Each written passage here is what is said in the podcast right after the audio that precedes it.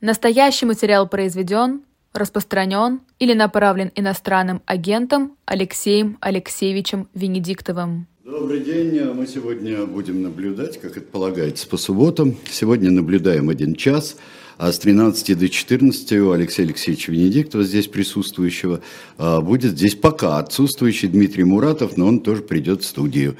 Это, в 13.05. Да, в 13.05 вы а, сможете тоже задать вопросы Дмитрию Муратову. Ну а мы начнем с, с интервью Шарля Мишеля, который специально ездил брать. А, вот. А, э, скажи мне, пожалуйста, вот у, у тебя основная цель, э, что было выяснить? Ну, смотрите, там много всяких смотрите вещей. А, как устроен Евросоюз. Все решения по России и по Украине принимаются единогласно. Евросоветом. Евросовет – это 27 глав государств плюс Шарль Мишель. Да? То есть он 27 плюс 1, вот один.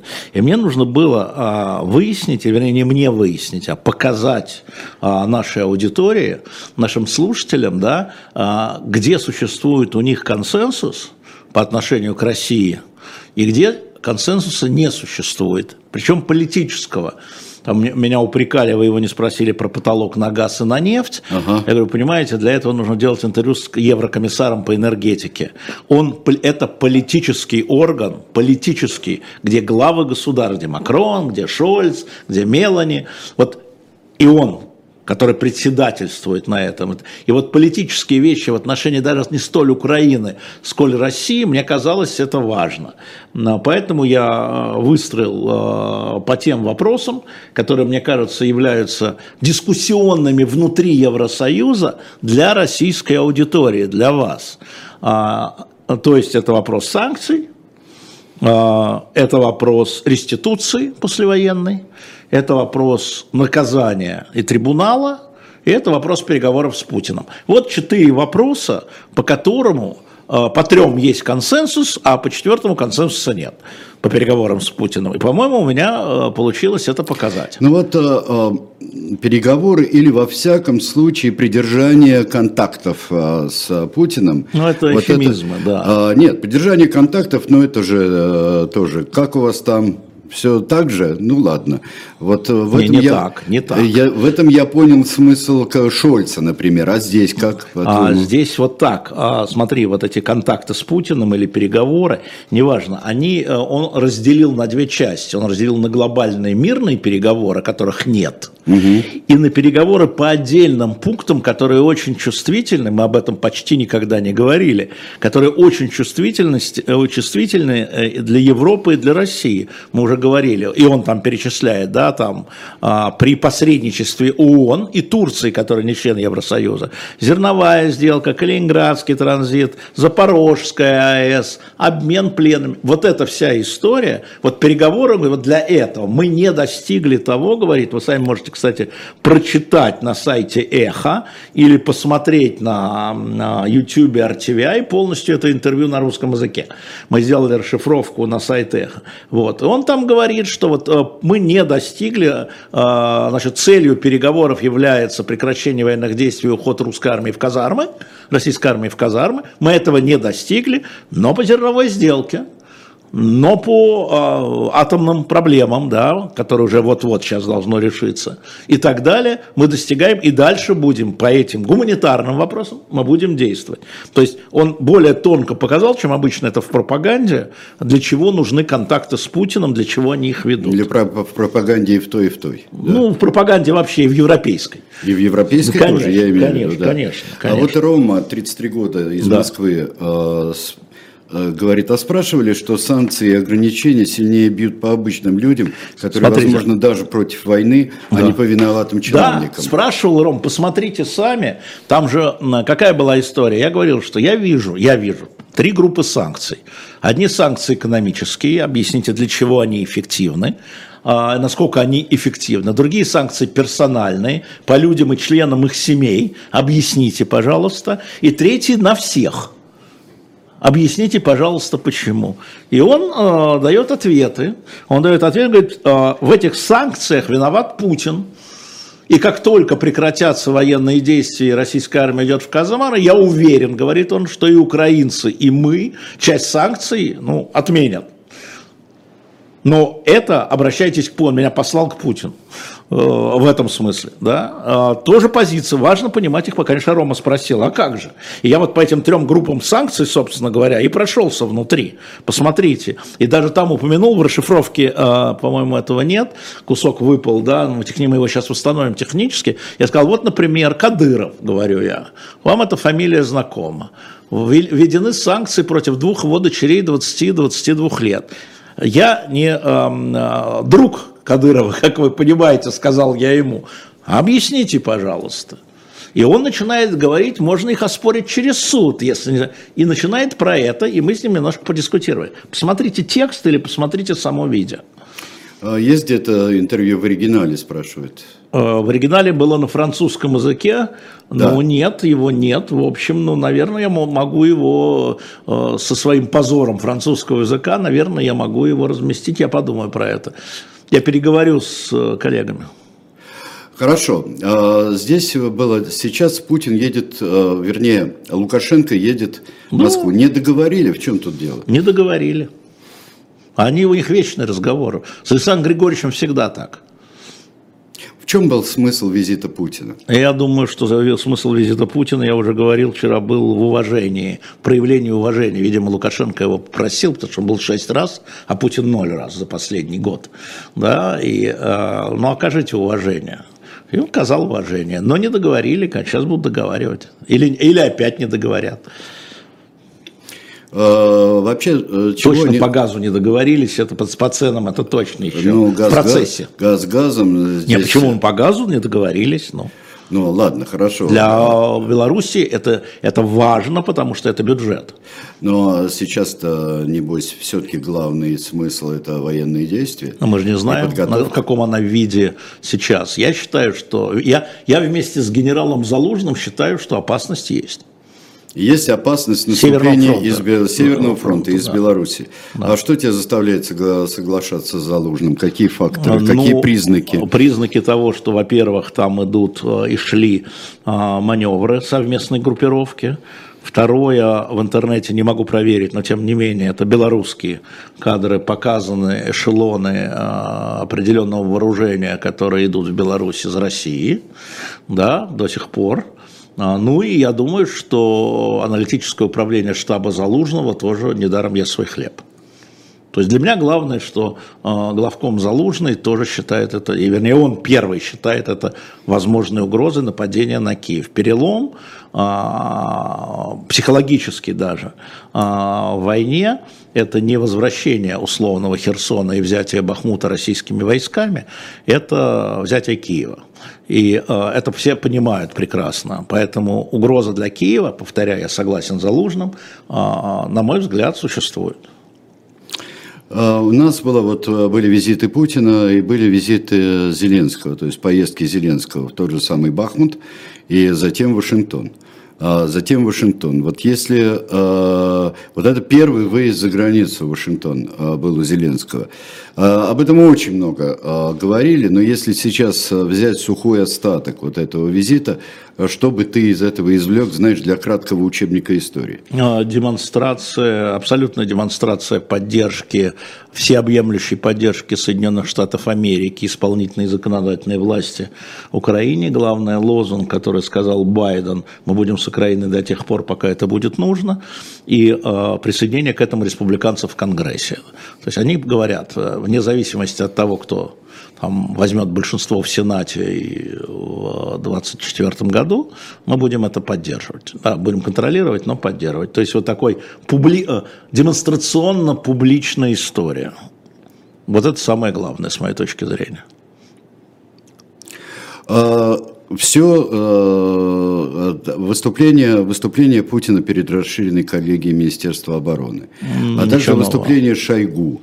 Здесь э, такая военная программа на, на будущий год. Ничего Он сплошняком военный. Ничего нового. Я, я бы скорее обратил внимание на почти незамеченное выступление. Ты знаешь, я люблю ковыряться в деталях, ну, да. а не смотреть на пафосные выступления, которые сегодня так, завтра это, политических лидеров. Вот есть министр промышленности Мантуров один из, э, как говорится, любимчиков, шушу э, президента Путина, доверенный, во всяком случае.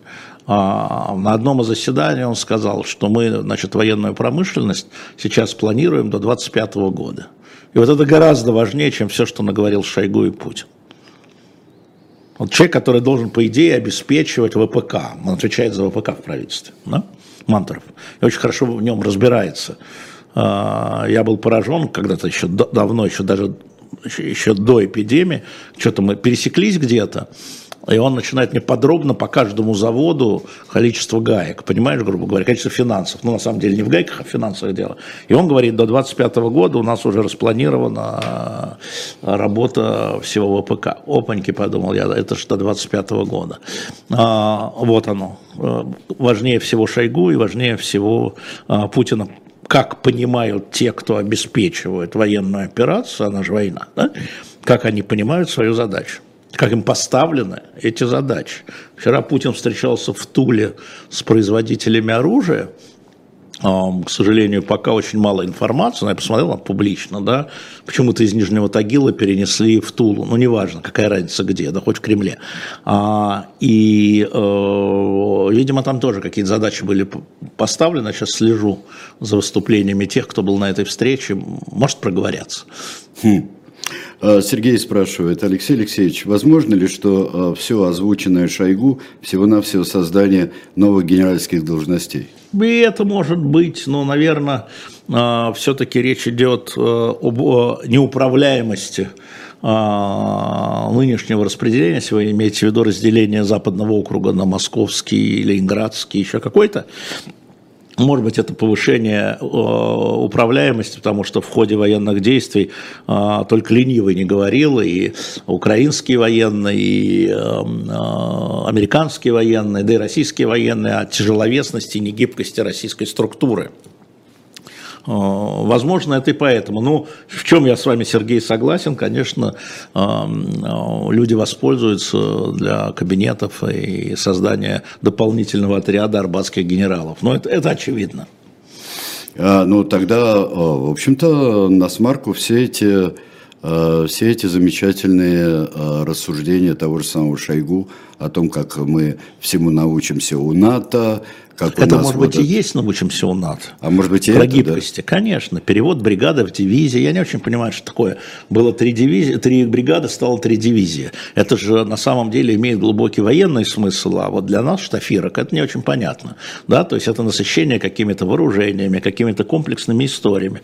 Слушайте, война Военные действия дают опыт военных действий. Я уже говорил, что весь опыт российской армии, которая до, 14, до 24 февраля была, это был опыт в Сирии, с, в Чечне, в Сирии с такими полупартизанскими отрядами. Да? Он оказался скажем так, не совсем пригоден, а точнее совсем не пригоден. И сейчас российская армия набирается такого же опыта, да, конечно с профессиональной армией, с современным, в том числе с частью современного оружия, поставленное в первую очередь Соединенными Штатами Америки. И поэтому система управления тоже, естественно, нуждается в корректировке. Тут ничего особенного нет. Ты читаешь э, постановление ГКО во время Великой Отечественной войны. А, я не сразу говорю, а там такие же были истории, создать такой фронт, создать резервный фронт, степной фронт. Ну, это такое же было, такое разделение, потом снова слияние. А, я бы не стал этому придавать большое значение, кроме одного. Российская армия приобретает опыт в боевых действиях. Uh, да, uh, вот здесь American Boy пишет, что у него два впечатления, мы возвращаемся uh, к интервью Мишеля. Uh-huh. Мишель ничего нового не сказал, только лозунги и все. И второе, мы видим из этого интервью, что европейская цивилизация прекращает свое существование. Может быть такой взгляд на э, интервью? Ну, смотрите, а, Мишель политик, да, еще раз, он был премьер-министром Бельгии, премьер-министр страны ЕС, потом стал вот по согласованию 27 главой Евросовета. Поэтому что вы хотите от политиков? А, ну, вы, может, ничего нового и не услышали, но когда у вас как консолидированное мнение всех стран выдается о том, что а, замороженные средства будут конфискованы, да, он же не от себя говорит. Это же никакой не Шарль Мишель. Mm-hmm. Это 27 лидеров, он же знает, чего он говорит. А, для меня новость в том, что по этому поводу достигнуто согласие.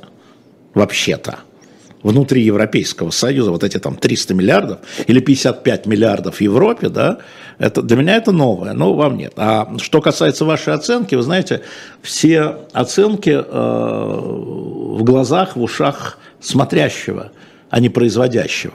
Вот я сделал продукт, а вы можете говорить, недостаточно красный, недостаточно желтый, недостаточно зеленый, а нет, он кислый это, а нет, он сладкий. Это вкусовщина каждого э, человека, поэтому это у вас может быть такая э, вещь. Я с вами не согласен, если вы хотите э, э, на эту тему поспорить, потому что как раз э, то, что сделал Путин в Украине, сплотило Европейский Союз. Вот в нынешней ситуации Брексит был бы невозможен. И даже если бы он там начал качаться там, между Грецией, там, Испанией и, там, я не знаю, Финляндией, да, то военные действия привели к сплочению, необычайному сплочению. А послушайте, я там, естественно, встречался и разговаривал не только с Шарлем Мишелем, мне рассказывали, каким образом достигаются компромиссы по разным вопросам. Знаешь, какой компромисс 27 стран? Вы понимаете, что с двух сторон последний пакет санкций, с двух сторон был блокирован, с одной стороны, Венгрией, а с другой стороны Польшей, которая атакующая. И достигается компромисс. Они учатся компромиссу, для них это военное действие тоже. И это сплачивает Европейский Союз и делает его более единым, так же, как и НАТО, впрочем. Как раз в этом, в том числе и в этом, мы там перечисляем про ошибки Путина, там ко мне привязались там в Фейсбуке, а опять вы сказали, что ошибка, что это ошибка Путина, что Путин ошибся. Это сказал Байден, блин, к нему претензии, я его цитирую. Понимаете? И вот и тут мы вместе с американским президентом говорим слово ошибка. Так вот, одна из ошибок Путина, как говорится Шарль Мишель, раздробить Европейский Союз и НАТО, а его действия сплотили. И ошибка-то в расчете была, понимаете? И я это говорил 24 февраля, говорю сегодня. Моя позиция не изменилась, а ваша? Ну вот, а, Еще, э, что можно сказать, вышли, вышло несколько, несколько фильмов. Во-первых, э, вышел документальный фильм про Бучу. Вот ты видел его? Нет? нет, я его не видел, я про него много читал. Я про него много читал. Ну, это очень хорошо, значит, следователям это в помощь.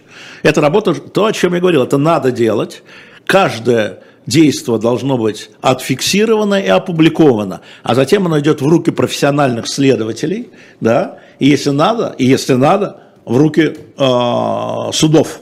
О чем, кстати, мы тоже с Шарлем Мишелем говорили. Посмотрите, он бывший юрист, но бывших юристов не бывает, как и Путин, да, он там очень аккуратно говорит о проблемах с трибуналом. Посмотрите сами, да, это европейский взгляд, и, видимо, там нет консенсуса на это. И вот, конечно, то, что это а, расследовано коллегами из Нью-Йорк Таймс, по-моему, и опубликовано, это хорошо и правильно. В копилку. Все должно быть э, зафиксировано, опубликовано, а третий этап расследования профессиональными юристами и исследователями. Э, э, несмотря ни на что, будут и отрицать до самого конца, ну, вообще так... даже неизвестно, когда этот конец наступит, будут отрицать любую бучу здесь, в России, и, ну, и даже сажать, как Илью Яшина. Э, я вам хочу сказать, что история со Сребреницей, э, она модельная. До сих пор большинство сербов считает, что Сребреница – это фейк по опросам. До сих пор уже трибуналы прошли. Между прочим, это не просто там какие-то э, поганые журналюги из Нью-Йорк Таймс или Сеха Москвы да, расследовали трибунал, публично, вот такие дела, я какие-то читал из них, тома про Сребреницу. И все равно и в Сербии, и Российская Федерация, между прочим, э, последнее заявление было а, Марии Владимировны Захаровой на эту тему, если мне его точно не помню, не очень готов к этому вопросу был, а, но вы можете его найти, что Сребреница – это фейк, ну вот в том виде, в каком есть. Это расследование Международного трибунала ООН, и абсолютное большинство в мире понимает, что это были военные преступления. Люди осуждены. Но есть люди, которые это опровергают, включая а, часть российского руководства в лице МИДа. Кстати, у Марии Владимировны Захаровой сегодня день рождения. Здорово. А, здесь а, про Европу говорит Александр. 73 года. Если знать место в цивилизационном пространстве ближе к Азии, Африке или Европе, по менталитету занимает население России – где занимает население Александр, России, ну вы же сами... было бы легче а, предвидеть развитие страны. Ну, смотрите, конечно, городское население России, оно основано на, а, на иудео-христианской платформе, так называемой. Неважно, верят люди или нет, на, на неких, а, на некой истории, да, на некой платформе. И в этом смысле оно, конечно, европейское. А, мне трудно говорить про маленькие села и города, но в целом, поскольку городское население сейчас в два раза превышает население сельское, я бы сказал, что, конечно, оно в этом смысле европейское. А, Иван из Казани, из Казани, 26 лет. Как вы оцениваете уровень раздражения среди среднего класса и малосреднего бизнеса? Уровень раздражения очень большой, ну, во всяком случае, то, с чем я сталкиваюсь, а, раздражение от бессилия, я бы сказал вот так. В чем причина раздражения? А, бессилие, потому что средний класс, а, как я, как я понимаю, вы тоже это к нему принадлежите, он привык принять, люди, принадлежащие к среднему классу, они привыкли принимать решения сами. Они реша, мы решала да, для себя. А здесь, после 24 февраля, уже несет потоком. Ты уже даже твои решения, они, ну, в общем, очень э, сегментарные. Да? И кроме того, средний класс всегда понимает сложность жизни, он всегда находится в состоянии а, творчества, в том числе, как, это как обязательное условие а, вашего существования в среднем классе. Да? Самостоятельность, индивидуализм, творчество. А здесь какое творчество? Все стремится к черно-белому. Все стремится к черно-белому, избежать этого невозможно. Когда люди вам предъявляют черно-белую картину мира. А, поэтому раздражение прежде всего от бессилия, на мой взгляд, но и от того, что именно средний класс подвергся со, со стороны своего собственного государства Российской Федерации э, репрессивным мерам, но именно на средний класс падают санкции а, Европейского Союза, США, там, Новой Зеландии. Именно они были потребителями всего вот этого. Раздражение еще от этого. Ты выбираешь между репрессиями и санкциями. Ну, не весело, конечно. Раздражение растет, но выхода пока не видно. А, хотя вот уже ничему не удивляешься, но мне кажется, уже э, Минюст да извращался до, до последней вообще, э, я не знаю чего, и на агент Ганушкина, и параллельно э, вот э, за закрытие, ликвидация Хельсинской группы. Мне кажется, что это, ну это логично, но это горе тому, кто не удивляется. Ну, вообще с Ганушкиной, с Хельсинской группы надо было начинать так, на месте Минюста, да.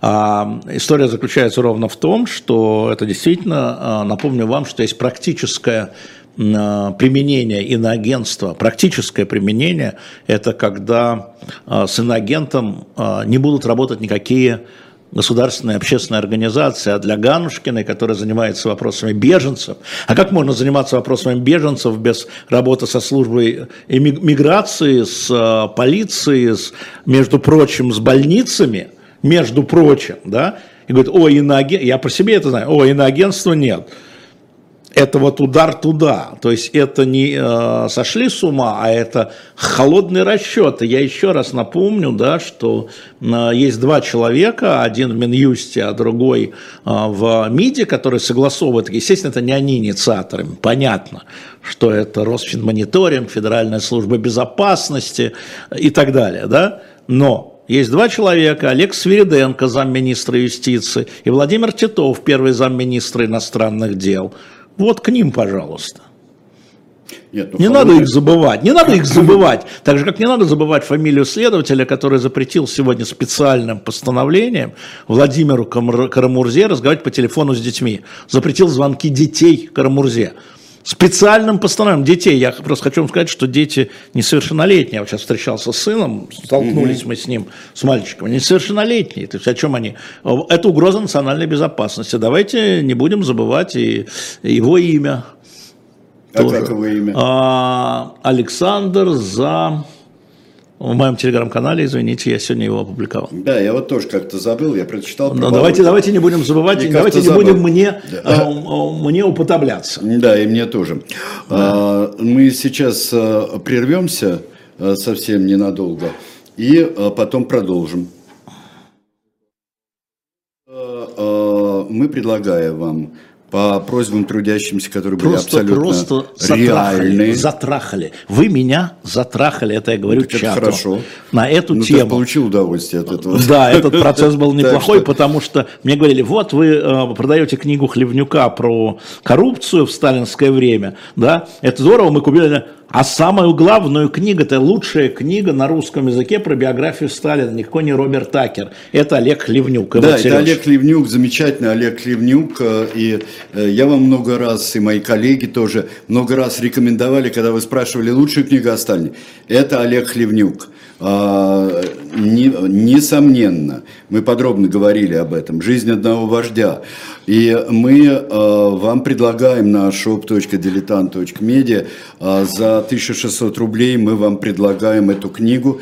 Издательство «Корпус» замечательного. Да. Вот, и э, так что это действительно на сегодняшний день это лучшая, самая полная, самая обоснованная книга о Сталине. Олег Хлебнюк историк, а не публицист, это важно понять. Но пишет он как публицист, но источники да. изучает он а, как историк. Он это абсолютно очень мощный, достоверный историк. Да. Да. да. И я хочу сказать, что мы уже выставили следующий номер «Дилетанта», посвященный королеве Марго.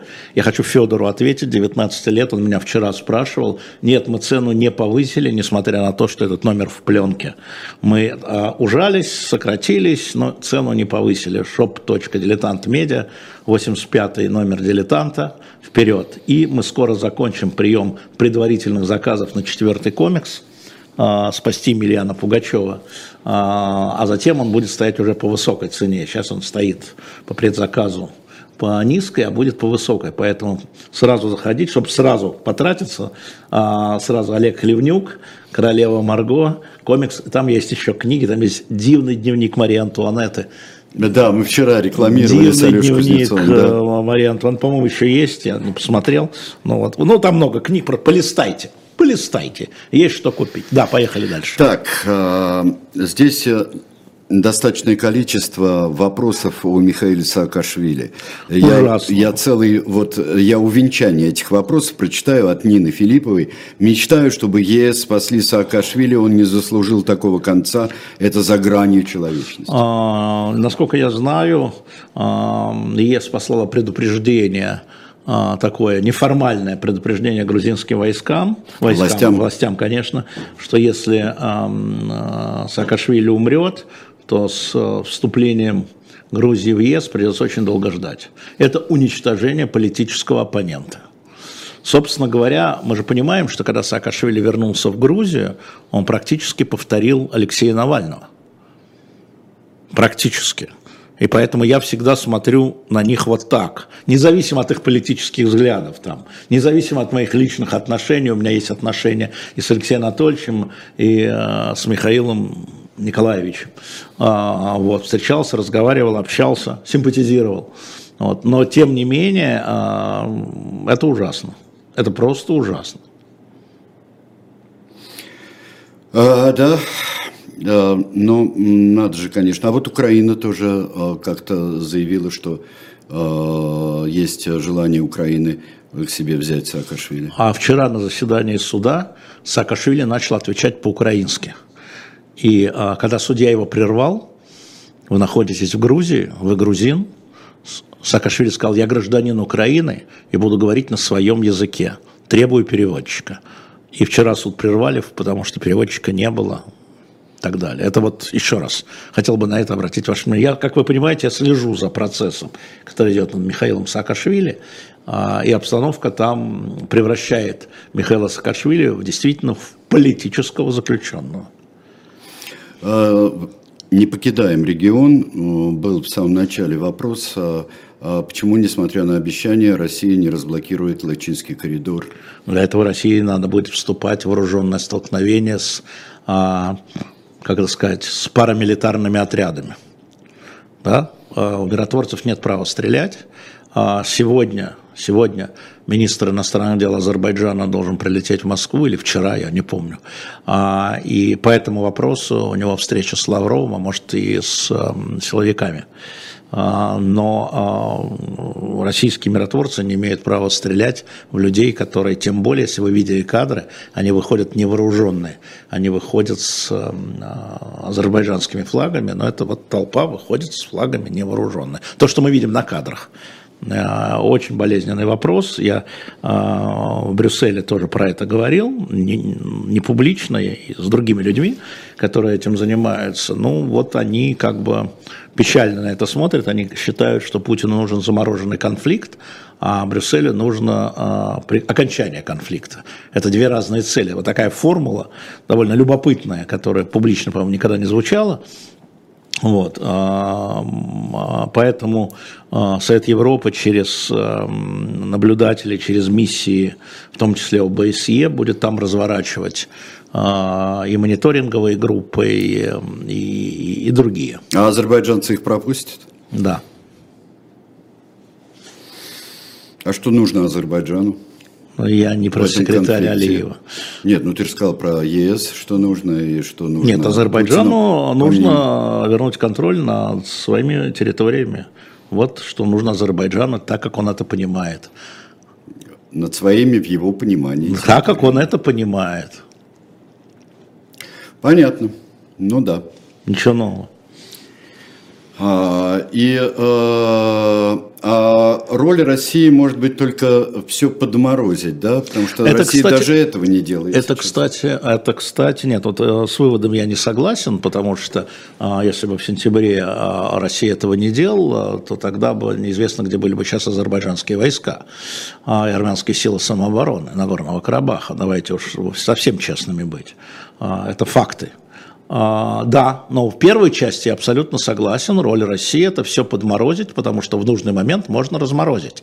И это, а, это, это принцип а, такой военно-политический. Когда ты держишь замороженный конфликт, ты немножко можешь усиливать рычаги давления возникают на тот регион.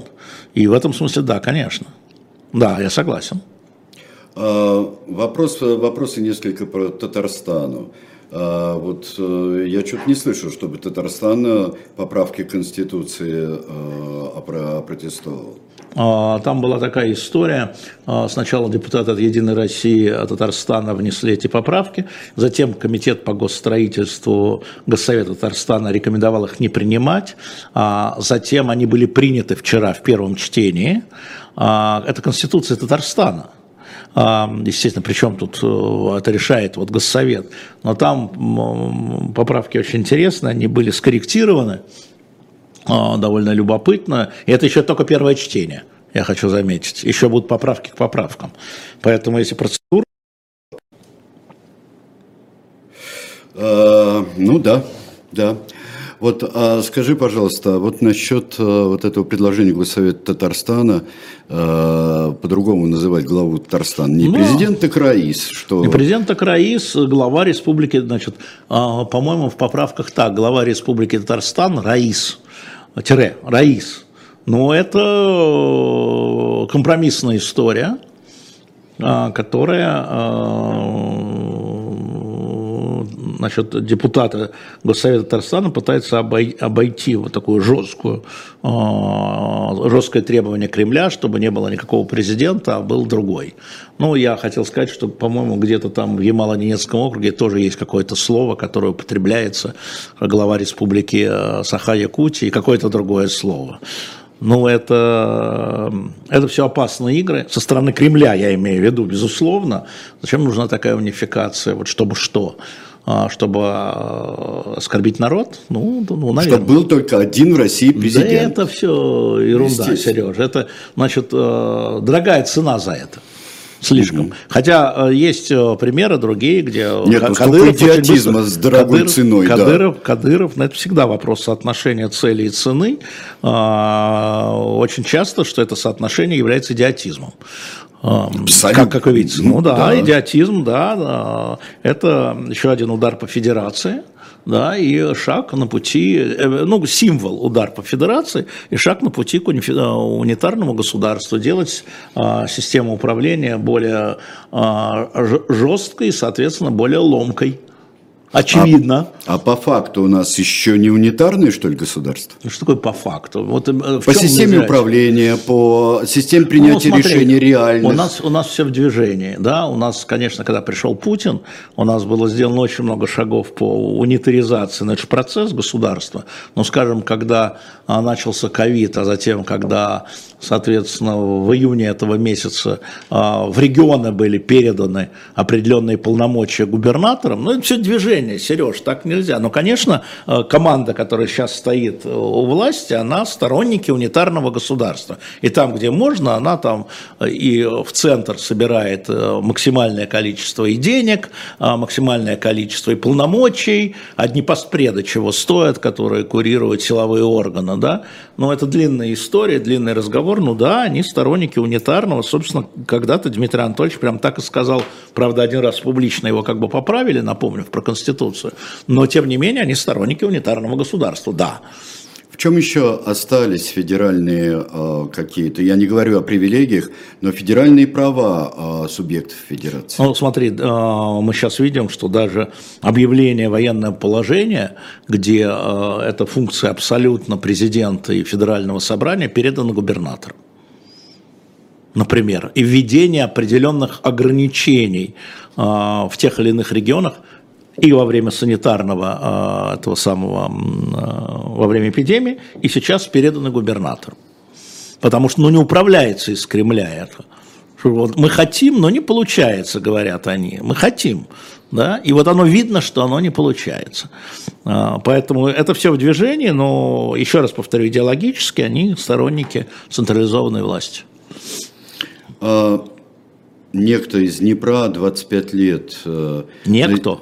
Нет, ну просто раз, тост тут написано. А, понятно, да. Ми, ник, да. Мне показалось, что и ник такой, ник, некто. Нет. Мистер Некто. А, на дилетантских чтениях вы говорили про конфликты в случае распада Российской Федерации. Вам не кажется, что Российская Федерация и создала все эти конфликты, руководство а, вот, а, и ваша позиция схожа с бременем белого человека. Без вас не смогут.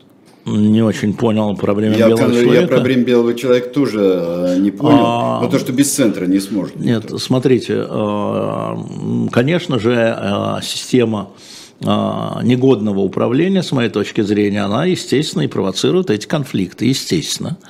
А, но не только она, да, естественно, скажем, военное поражение тоже, ну да, и чего вас в этом удивляет. А что касается бремени белого человека, это совершенно удивительная история. Вы знаете, сейчас в бывших а, империях, в столицах идут дебаты об ответственности о бремени белого человека во время колонизации Африки, Азии, Латинской Америки. Да? Очень интересная дискуссия, что это было бремя а, или благо. А, поэтому теоретические рассуждения пока. А, так, а, никуда Татарстан не отвалится, говорит Вера, татары умные люди, чего хорошего в маленькой республике. Ну, это не ко мне, во мне, наверное, нет татарской крови, поэтому я не очень умен, видимо, с точки зрения веры. Вообще, когда стоит, когда вдруг возникает такой вопрос, нет, ну, Хороший же принцип России как федерация настоящая. Хорош. Да. А, поймал нас с тобой а, Андрей Гинзбург из Краснодара, ему 40 лет. В прошлую субботу Бунтман заметил, что Венедиктов не любит институт изучения войны АСW. Почему не любит? Потому что Александр Гинзбург э, глуховат.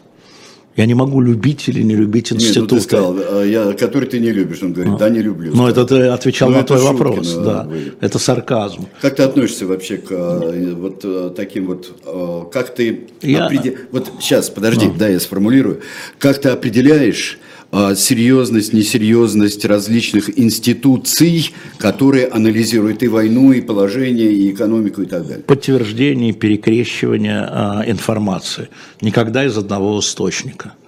А, вот если вы сравните, что говорит этот институт, и то, что сказал главком Залужный, а, вы видите, что это прямо противоположные вещи. И я доверяю в этом смысле Залужному. Хотя понимаю, что у него тоже была цель публичной позиции. Может, у него цель, действительно, какие-то вещи... А у института нет цели? А, не знаю. А вот, вот как, поэтому... как понять? У такой институции, как э, ну, э, сказал, знаешь, Игорь Данилевский однажды да. сказал замечательно, кто такой эксперт, отвечал на вопрос, у которого мозги взорвутся, если он соврет. Вот, а, вот эксперт, они же должны быть, по идее. Заложный как ты определяешь, эксперт, что они, это актор. экспертиза, а потому а не что, тенденция? Потому что, потому что я а, смотрю не только Залужного, не только этот институт, я смотрю совпадающую и выпадающую информацию, да, и э, такие э, часто э, как бы прогнозы института, наверное, там сидят эксперты такие, но мы, я его вижу политически окрашенным. Политически окрашен, значит, нужно соскоблить краску, если вы хотите получить достоверность. Возьмите э, публикации этого института там за полгода. За полгода. А посмотрите, чего они писали э, в начале войны. А что вы про него знали до начала войны? Что это был за институт? А почему он никак не светился? Конфликты же шли там в Сирии, э, в, на Балканах. Что это он сейчас возник такой? При этом я его читаю, смотрю и продолжаю сверять. Я так работаю с любой информацией от любого источника. Поэтому, поэтому так. А, дорогая денежка 2021 прошлогодняя. А, мы говорили о визите а, Владимира Зеленского в Соединенные Штаты, в Вашингтон. И вчера говорил. Нет, мы говорили с самого начала И вчера Вы говорил. просто к началу опоздали. В этой передаче тоже. Ну, говорили. открутите на начало. Это был второй вопрос или первый? А, вдруг Сергей спрашивает, куда пропал из новостной ленты Кадыров? Не знаю.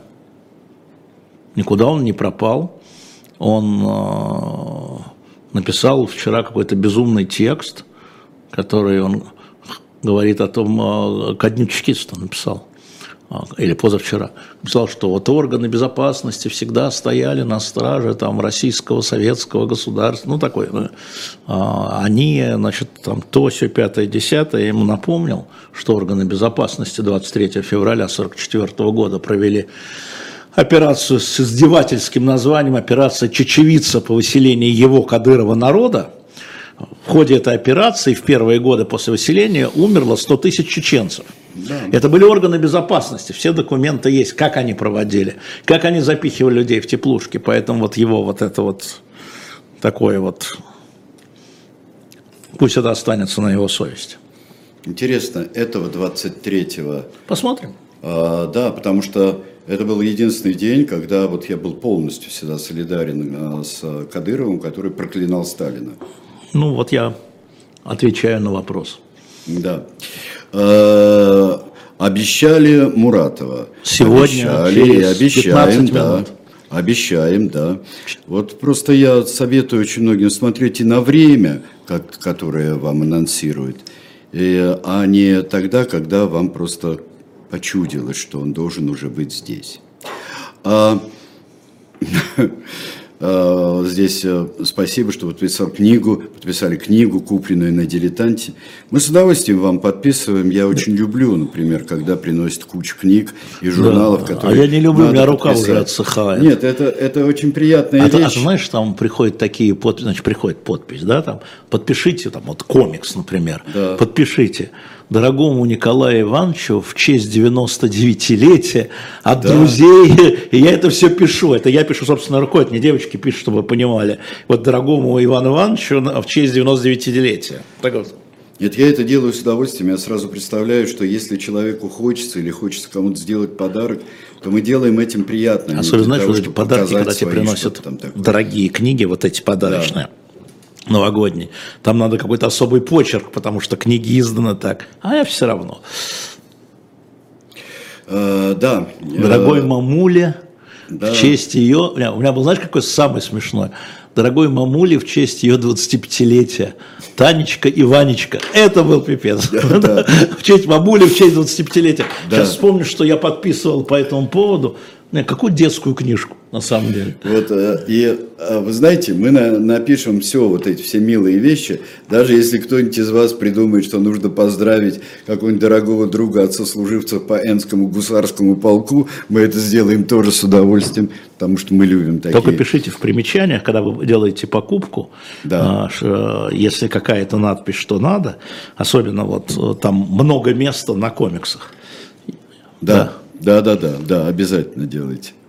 Вот. Э, Давай, есть еще 10 минут. Да, есть еще 10 минут. До Муратова. А вот э, важно ли для Байдена, что э, Зеленский как президент Украины, я обобщаю да. два-три вопроса, Зеленский как президент Украины поддерживает его политику и выступает об этом и подтверждает Но правильность? Я не очень хорошо Потому что, вот. ты знаешь, заговорили о факторе вот Зеленского в политике США. Ну, там о факторе Украины в политике да, США. Ну, да, я скажем. бы сказал, если говорить о факторе Украины, это важная история, но надо понимать, что внешняя политика во время выборов, она далеко не на первом и даже не на пятом месте. И я повторяю, скорее история с Украиной связана со скандалом, связанным с сыном Байдена, Хантером Байденом, у которого были как бы какие-то интересы по Украине. И я, например, жду, что новый Конгресс, где будут доминировать республиканцы, Палата представителей, а, значит, распустит комиссию по расследованию деятельности Трампа 6 января. Вот, комиссия успела выпустить 854-страничный доклад, правда, и создадут комиссию по расследованию э, деятельности Хантера Байдена э, в Украине. А, перед президентскими выборами. Но это фактор не Украины, это фактор внутренней политики, чтобы у вас не было никакого сомнения. А, как дела у Рогозина, спрашивают? Не знаю, но э, операция еще не сделана. Там действительно осколок застрял, как я понимаю, э, около хребта, что называется. Мы сообщим, раз вас это так волнует.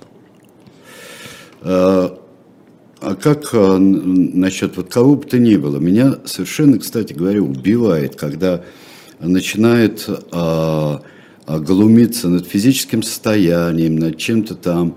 Причем а, кого-то это радует, тихо бы радовались, но обязательно надо а, покричать, вот как здорово, и обязательно унизить а, своего оппонента или своего врага.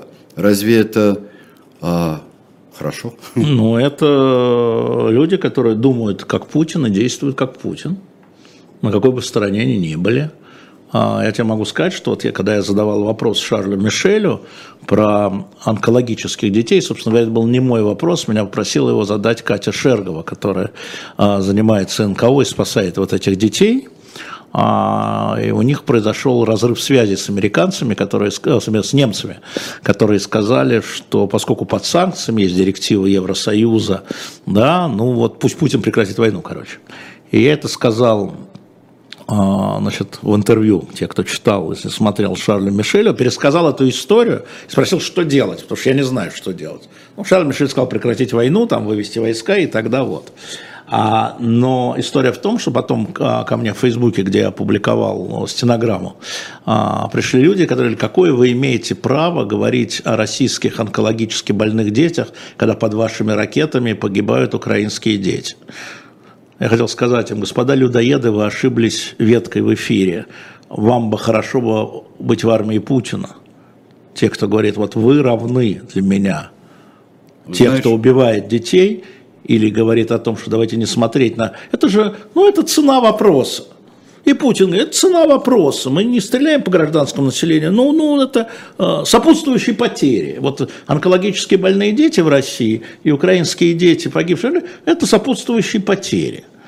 Ты знаешь, Хим, у меня и у Матвея Гонопольского ну, была, ну. была об этом в, во втором году тогда разговор, полемика. Это было вот с э, захватчиком заложников в Нордосте, это с Хасмамадом. Ой, блин, я а, это помню. И когда мы сказали с Матвеем тогда, отпустите, Ой, и с Сергеем, кстати, Марком, который да, там да, замечательно, да, да, да. сказали, отпустите детей. Это Нордос, вот, отпустите Нордос. детей. Я поехал от, в машине, от, и это слышал, а у меня детей. бился И он отвечает, вот как это вообще не дети, а вот наши дети. Вы забыли о них. И было у нас почти из тех 20 минут, что мы говорили, мы как раз говорили о детях тех и других. Да. И об их одинаковой ценности. Да. Ну, я просто поэтому говорю, поэтому что тут, ну, э, э, людоеды имеют место быть в нашей жизни, и там, и там, что ж тут. Что вот. тут. Особенно интересно, когда это люди мне пишут из Праги, из Хельсинки. Ну, там оттуда вообще виднее. Да. А Юрий из Балакова, ему 26 лет. Вы говорили, что нужно разговаривать с родными. Да. Вот мои родители и 90% родственников не просто за СВО, а яростно поддерживают. Вот что делать? Юр, разговаривать. Ему одному там. Юр, разговаривать одному в меньшинстве. Мы, Юр, с вами в меньшинстве. Первое, надо признать, что мы с вами в меньшинстве. Но наш взгляд, Юр, с вами очень рационален. Да? Вот а, знаете, как я говорю? Допустим, вы правы. Допустим, американцы, ракеты, химические биолаборатории. Результат десятимесячный какой? Чего добились? Значит, НАТО сплотилось, супостаты, Евросоюз сплотился, супостаты, Украину набили американским оружием. Мы что хотели, демилитаризации? Набили американским оружием супостаты. Все наоборот. Может быть, проблема я никогда не, вот я слушаю человека, понимаю, у него проблемы. Может быть, э, там, ваши родители путь понимают проблемы, но решение этих проблем их усугубляет, говорю я. Стало хуже. Для нашей страны стало хуже. Да бог с ними, с украинцами, говорю я. Для нашей страны стало хуже. 100 тысяч Э, погибших, раненых, без, потери без эти самые, безвозвратные потери. Ну хорошо, 90, хорошо, 90, BBC дает 97 тысяч, хорошо. Но это же, э, вот все наоборот, и люди понимают эти аргументы, начинают садить. Если, если ты тратишь на них время и силы, Юра, не говоришь, ой, мне надо бежать э, к своим... Нет, ты садишься и долго, и нудно. Каждый день. Ну, посмотри. Какая-то Швеция, какая-то Финляндия. Вот теперь финны расположат натовские системы. Ну, пиндык же, от, как там, от э, Петербурга сколько. В голову не приходило до, до 24 февраля. Значит, мы, что мы сделали здесь неправильного? Надо же вот это посмотреть. Вот так надо разговаривать. Но это мой опыт. Это очень тяжело. Это очень тяжело. Потому что, насколько я понимаю, а вот когда это родители и когда старшие родственники, no, очень тяжело. это очень тяжело. Больше и причем они это. с удовольствием сбиваются в больше, боевую группу и больше понимаю, времени на, на это тратить, больше Думайте усилий. А на что еще в этой жизни можно тратить усилия, а... как не на близких людей? На что? На кого? На кого еще тратить свою жизнь? Только на близких людей. Особенно в этих условиях. И э, я еще думаю, что когда вы э, смело идете и с родственником разговариваете, вы попадаете в самую тяжелую ситуацию. Конечно. Если вы это обдумываете, и если вы воспитываете в себе и спокойствие, и твердость, и логичность, э, то вы и в других ситуациях будете аргументированы, логичны. Потому что это и самые родные, и самые сложные собеседники, какие только могут э, быть. Вот. Э, дальше не... А, ну да, конечно, да, не просто разговаривать, а убивать, это замечательно. Всех, вот особенно сидя где-то там, э, призывать одних убивать других как можно больше. Это замечательно, конечно. Еще с довольной улыбочкой на лице. Я очень люблю таких людей. А, вот. А, ну что же, дорогие друзья, Та-та-та, та-та-та. Ой, дорогие друзья, про заставки мы как-нибудь с вами э, в другой раз поговорим. У Болтмана С- есть сейчас... слуха и вы к нему туда с этими вопросами, по пятницам. А по пятницам. 17. А вот по пятницам никто не задает. Вчера целый час сидел, никто ни про какие зеленые, красные, розовые и серо-бурмалиновые заставки. Вот туда в пятницу да. в 17. Еще раз про Хлевнюка, Сереж, пожалуйста. Хлевнюк. Олег Хлевнюк – автор лучшей, самой точной и уверенной биографии Сталина э, к нынешнему времени «Жизнь одного вождя». Эту книгу вы просили, эту книгу вы просили, и в шоп «Дилетант Медиа» ее можно купить за 1600 рублей. Вот. Вот так что, пожалуйста, сделайте. Сейчас, через пять минут, у нас обещанный вам а, Дмитрий Муратов. Он обязательно будет. И вот а, Алексей Венедиктов с ним проведет беседу. Как обещано. Все, друзья, всего вам хорошего. До свидания тем, кто отмечает сейчас с наступающим Рождеством.